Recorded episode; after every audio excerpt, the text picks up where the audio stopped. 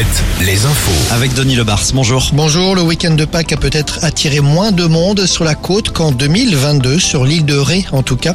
Le constat est sans appel. Plus de 41 000 véhicules ont emprunté le pont pour se rendre sur l'île ce week-end. C'est beaucoup, mais c'est 12% de moins que l'année dernière.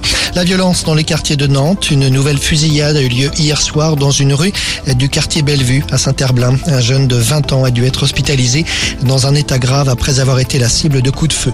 À Tours, un feu de cave ce matin dans un immeuble du quartier de la Rotonde. Un feu qui a généré un important dégagement de fumée. Les occupants des logements de l'immeuble ont dû rester confinés chez eux le temps de l'intervention des sapeurs-pompiers.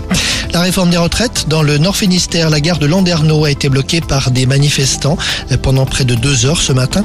Le trafic a été perturbé jusqu'à 8 heures sur les liaisons Brest-Quimper et Brest-Morlaix. En Creuse, une retraite au flambeau est organisée ce soir à la souterraine. En mer, un marin en détresse actuellement dans la Golden Globe Race. Le Britannique Yann Herbert Jones est pris dans une tempête au large de l'Argentine. Son monocoque a dématé, le skipper est blessé. Un sauvetage est en cours. Des bateaux de pêche sont partis à sa rencontre.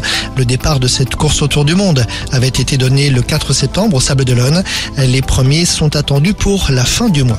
En foot, deuxième match de l'équipe de France féminine sous la houlette d'Hervé Renard. Cette fois, cette rencontre se joue au Mans face au Canada. Les Canadiennes sont championnes olympiques en titre. Match retransmis sur W9. Et l'équipe de France de handball de son côté joue au vent d'espace ce soir. Match amical contre le Brésil. Et ce match-ci est retransmis sur la chaîne L'équipe. Voilà Julien. Merci à tout à l'heure. 17h Denis pour un nouveau point sur l'actu.